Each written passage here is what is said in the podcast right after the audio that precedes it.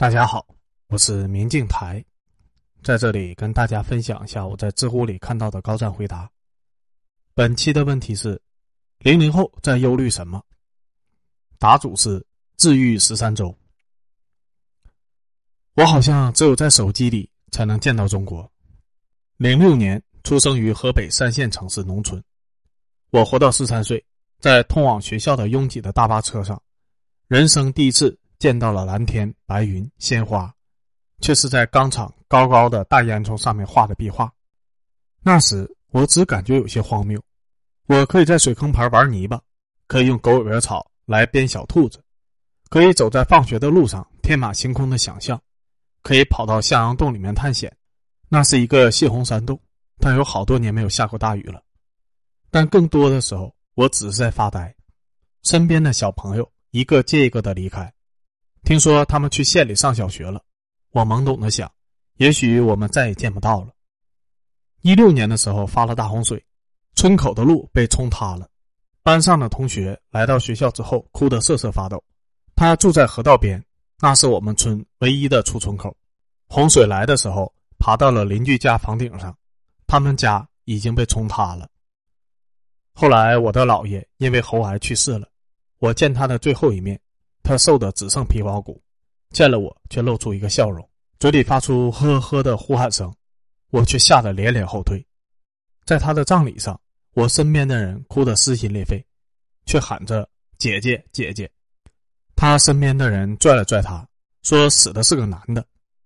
老爷在房间里面躺了三天，我在炕下磕头，探头的时候看到他灰白的脚。屋子里到处都塞满了稻草和纸折的元宝。四个写着“寿”字的花圈，满地的剪纸铜钱。班上三十个小朋友走了十多个，最后只留下七个女生和十四个男生。老师说我不喜欢他们，他们老是以取笑我为乐。班上的男生因为我是他的后桌，他就指控我撕了他的衣服，然后带着老师找到我的家里。那时候我真恨他。后来第一名的男生去了私立中学，每年要交六千块钱的择校费。我曾去那个学校考试，差了零点五分，学校要每年八千块钱，我去不起。大部分同学去了唯一对口的村镇中学，然而没有人考上普高。小学班上成绩最好的女生，初中没有读完就不上学了。后来我不知道她去了哪里，听说她的爸爸妈妈是人贩子，卖不出去了，才不得已把她养着。我很久之前去过她家，那是一个破败的院子。四间平房只剩下一间没有坍塌，院里长了两棵石榴树，遍地的杂草和塑料瓶。他家以收废品为生，家里有只瘦骨嶙峋的猫，和他窝在灰红的旧棉被里面看手机。他到现在都没有户口，我也再也没有见过他。我又去其他的乡镇考试，妈妈骑过电动自行车，但不会骑电动摩托车。借了姑姑的车，我们慢吞吞的走在水泥路上。我记得坡很高，我要是坐在车上，妈妈就上不去了。于是我们两个推着车向前走，走过了一个高高的坡，又有一个山坡出现在面前。我们走啊走啊，穿过没有人的水泥公路，穿过磕磕绊绊的水泥石子路，水泥路裂成了好多瓣，露出了石子。但可惜我没有考上。于是我们又去了县城里，一所好多人都不知道的初中。其他的中学我去不了，我没有城里面的户口，也没有房产证，但我的小升初的分数比这所学校的分数线多了六分，而他因为招不到人，所以允许没有房产证的人来上学。我乘着一天只有四趟的拥挤的大巴，颠簸了近一个小时来到了城里，然后从汽车站走到学校，不是很远，半个小时就到了。我不敢过马路，就跟在其他人的后面走。我见到了很多玩具、很多文具、很多吃的，但我没有钱，每天要花十多块钱吃饭。可我想吃零食，就买半个拳头大的馒头，一顿两个，再买一包零食，合起来两块。中午也馋，就买个两块钱的面包，或者一块钱一包的小康，再买点零食。晚上只吃零食，我很想吃零食。小时候和朋友一起花钱，一块钱我们可以撕成两半。本以为每个人五毛，可是什么都没有了。宿舍里的人开玩笑说我小气，他们跟我分享零食，我买了零食就很少分享。我很抱歉，我说自己舍不得，对不起。我们是很好的朋友，但毕业后不知道该聊些什么了。又下了暴雨，村里的路都塌了。妈妈带着我从田地里走，路很泥泞，歪歪扭扭的，要走快一个小时才到乡里的车站。乡里高高架起的废弃的铁道桥下，都冲出了一片石子滩。路边有人拿着签子往车上装石子，还冲出了一个水潭，一个老汉去里面游泳淹死了。隔壁乡的一个男孩被冲到了水库里，泡成了馒头。老师希望家长给我们辅导，可是我爷爷奶奶的那一辈都不认识字，爸爸妈妈这一辈没有上过初中，我又要从哪里找这么一个家长呢？我有些酸涩。我们村很干，下了雨，雨有点酸，灰兮兮的，不能喝，地下水转不出来，而我长这么大还没有见过河流。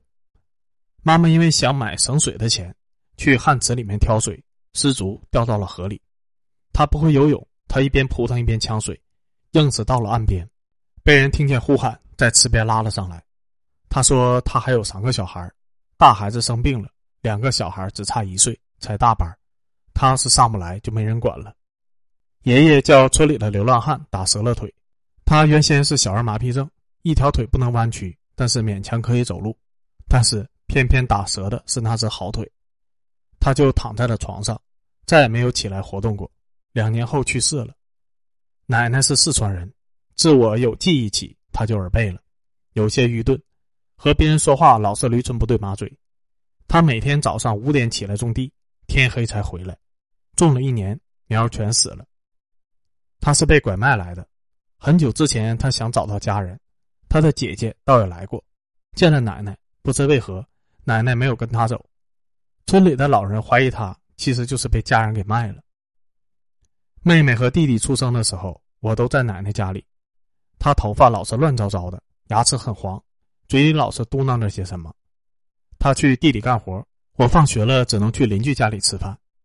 后来他老年痴呆了，跌到煤球上，因为他把烧红的煤球从煤球炉里面夹出来取暖，一只手烧焦了。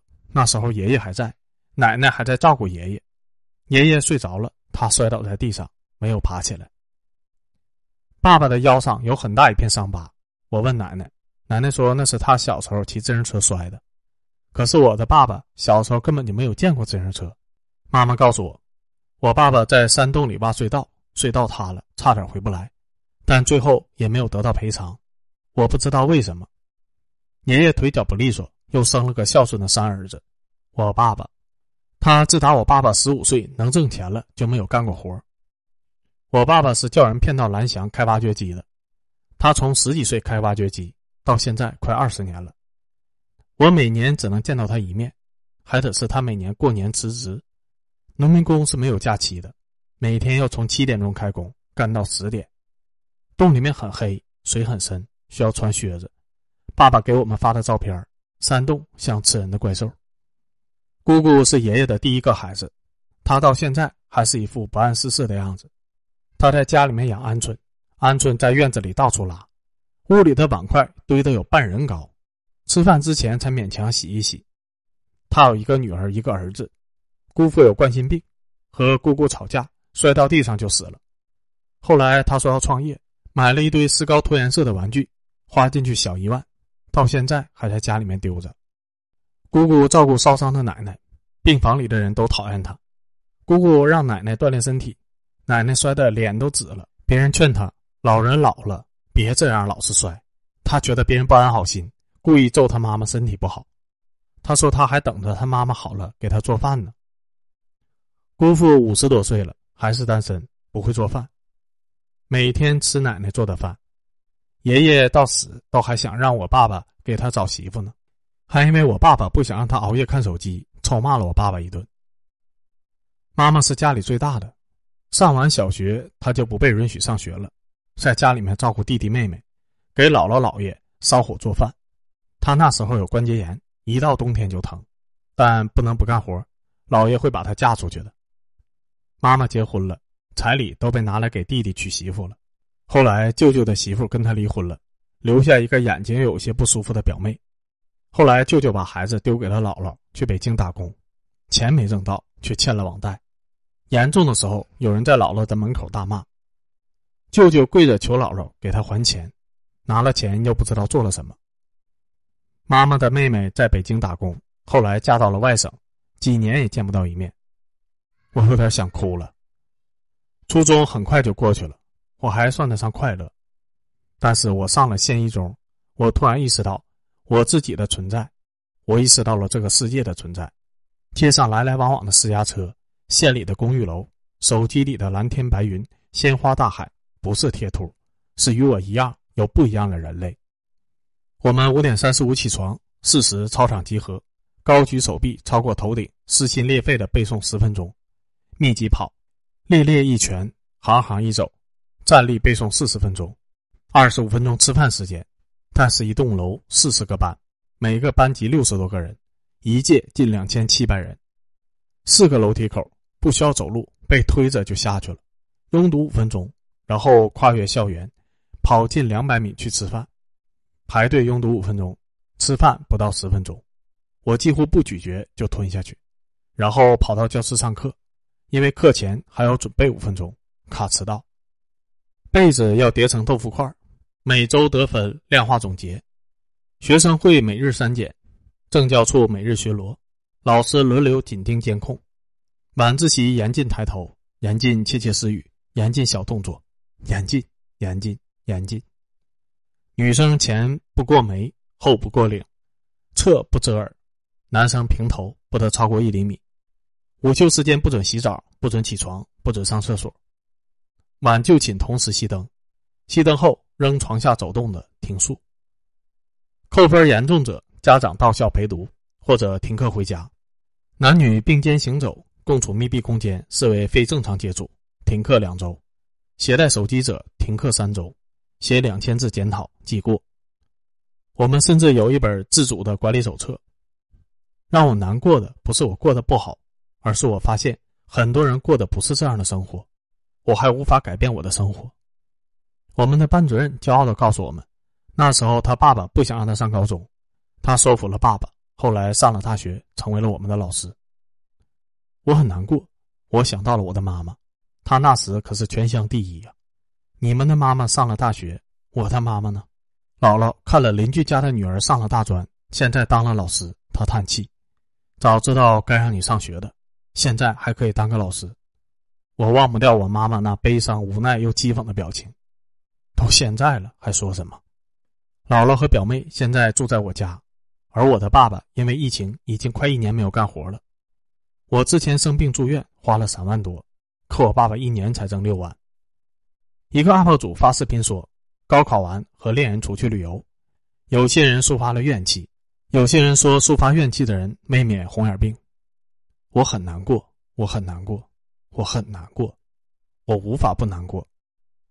明明一切都在变好，明明一切都会好起来，明明我已经很努力了，我无法不忧虑，我看不到未来。